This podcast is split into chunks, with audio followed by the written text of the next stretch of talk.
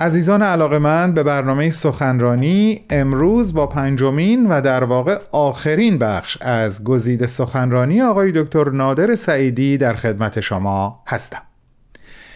این سخنرانی در سی و دومین کنفرانس سالانه انجمن دوستداران فرهنگ ایرانی که در سال 2022 میلادی و به صورت مجازی برگزار شد توسط آقای دکتر ایراد شد.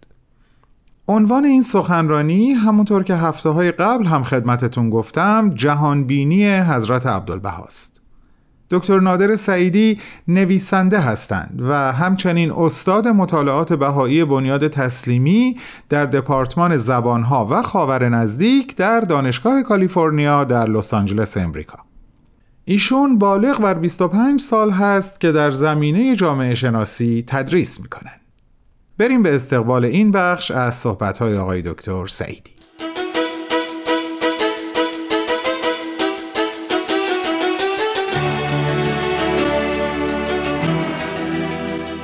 در آخرین قسمت بحث دمده فلسفه غربی باید اشاره بکنم به مارکسیزم.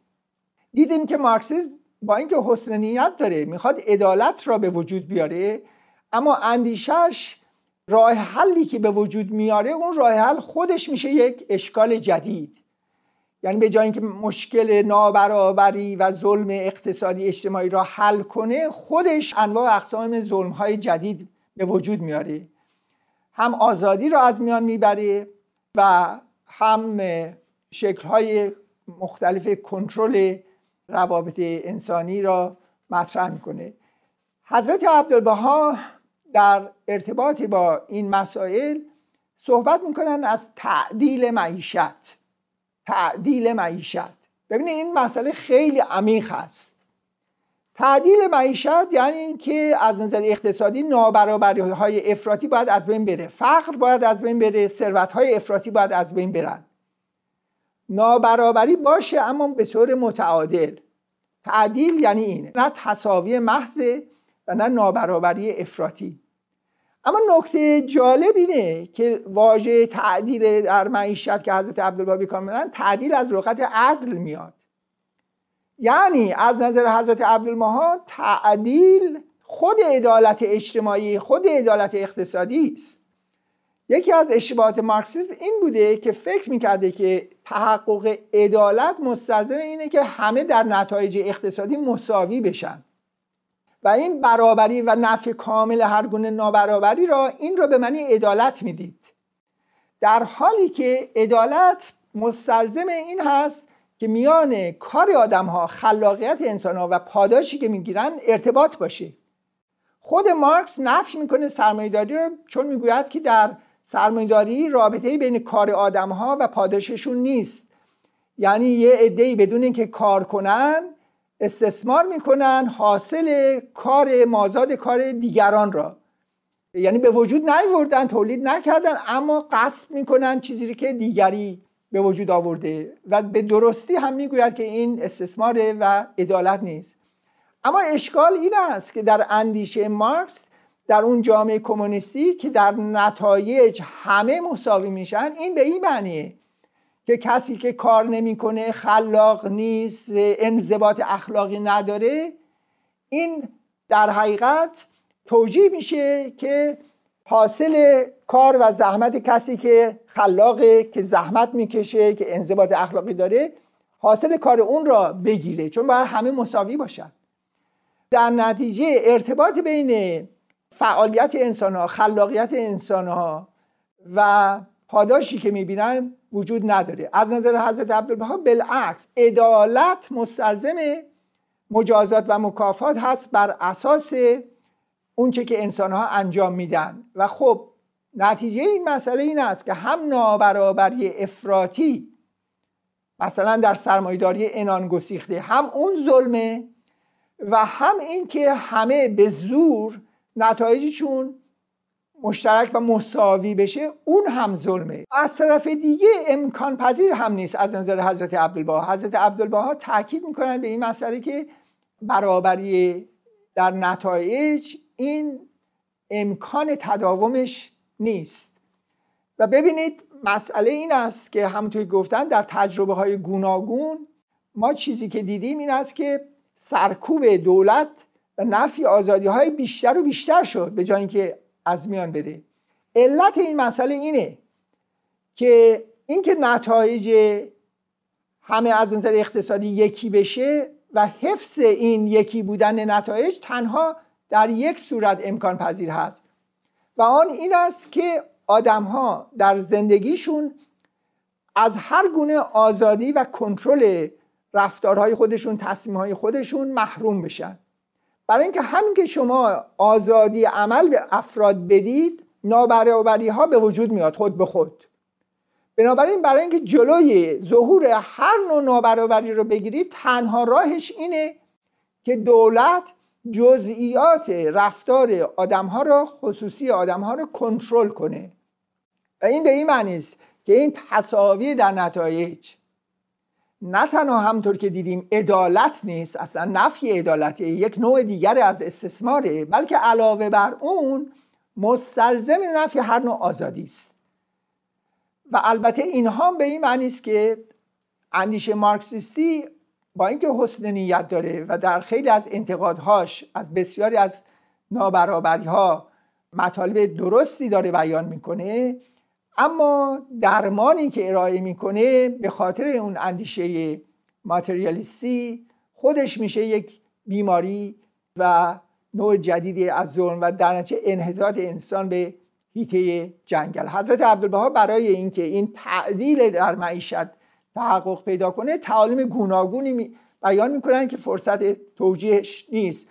مثلا بیان می‌کنن که درآمد کارگران اساسا فقط بر اساس دستمزد نباید باشه بلکه باید شریک باشن در سود و سهام شرکت هایی که درش کار می‌کنن.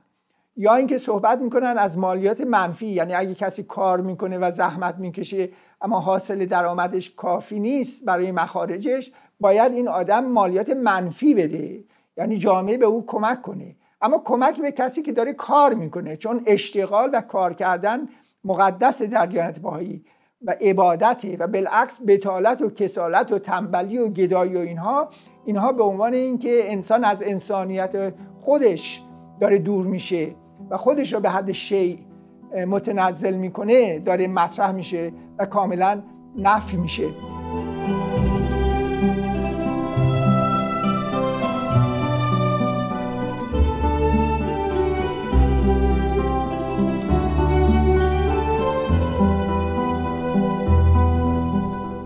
دوستان گرامی شما شنونده بخش پنجم از گزیده سخنرانی آقای دکتر نادر سعیدی هستین که در سی و دومین کنفرانس سالانه انجمن دوستداران فرهنگ ایرانی که سال 2022 میلادی به صورت مجازی برگزار شد سخنرانی با عنوان جهانبینی حضرت عبدالبها ایراد کردند. بعد از چند لحظه کوتاه صحبت‌های آقای دکتر رو پی می‌گیریم.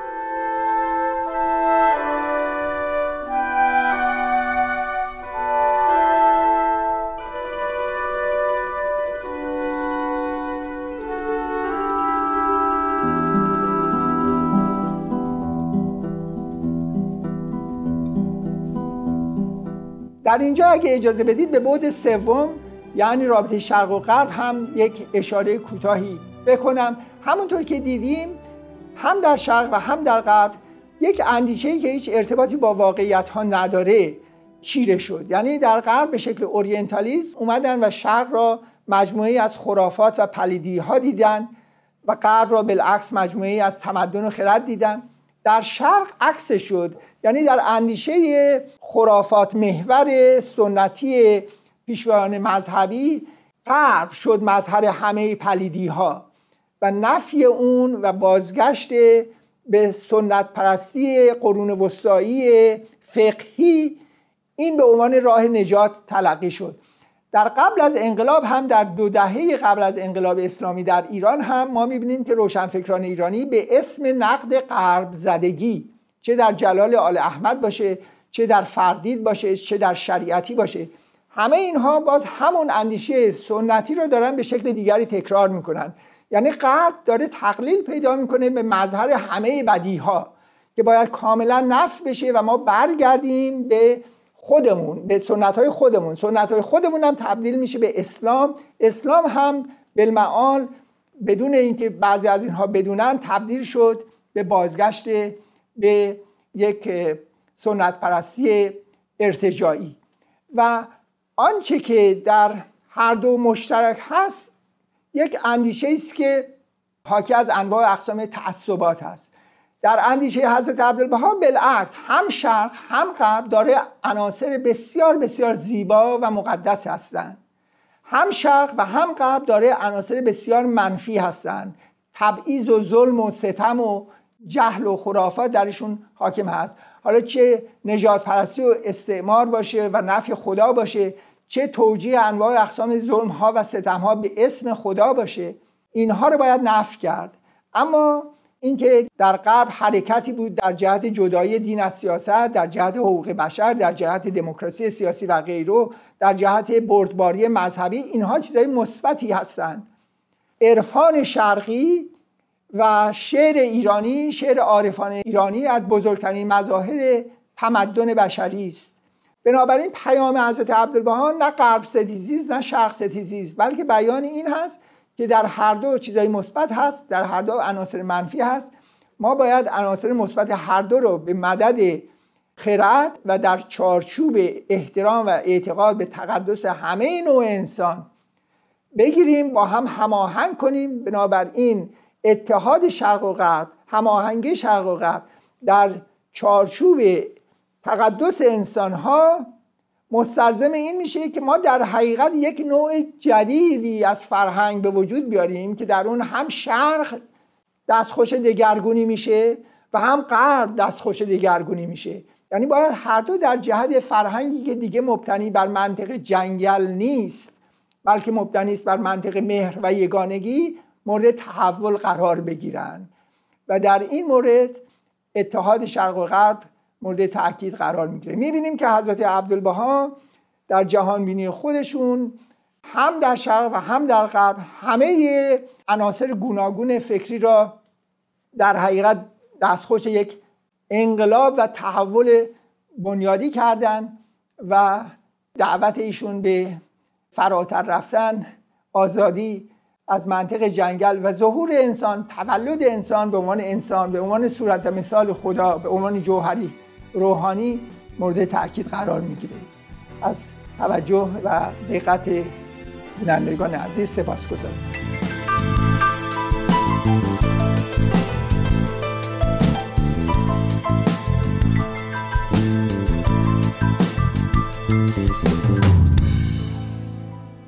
شنوندگان عزیزمون این بود پنجمین و آخرین بخش از گزیده صحبت‌های آقای دکتر نادر سعیدی از سخنرانی تحت عنوان جهانبینی حضرت عبدالبها که این سخنرانی رو ایشون در چهارمین روز از کنفرانس پنج روزه سالانه انجمن دوستداران فرهنگ ایرانی که در سال 2022 میلادی برگزار شد ایراد کردند.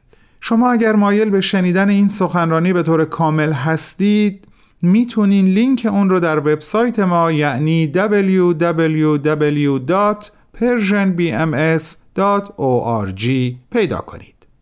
از همگی شما دعوت می‌کنم شنبه هفته آینده همراه ما باشین برای شنیدن یک سخنرانی دیگه از یک سخنران دیگه. سپاس از حضور همه شما و با بهترین آرزوها.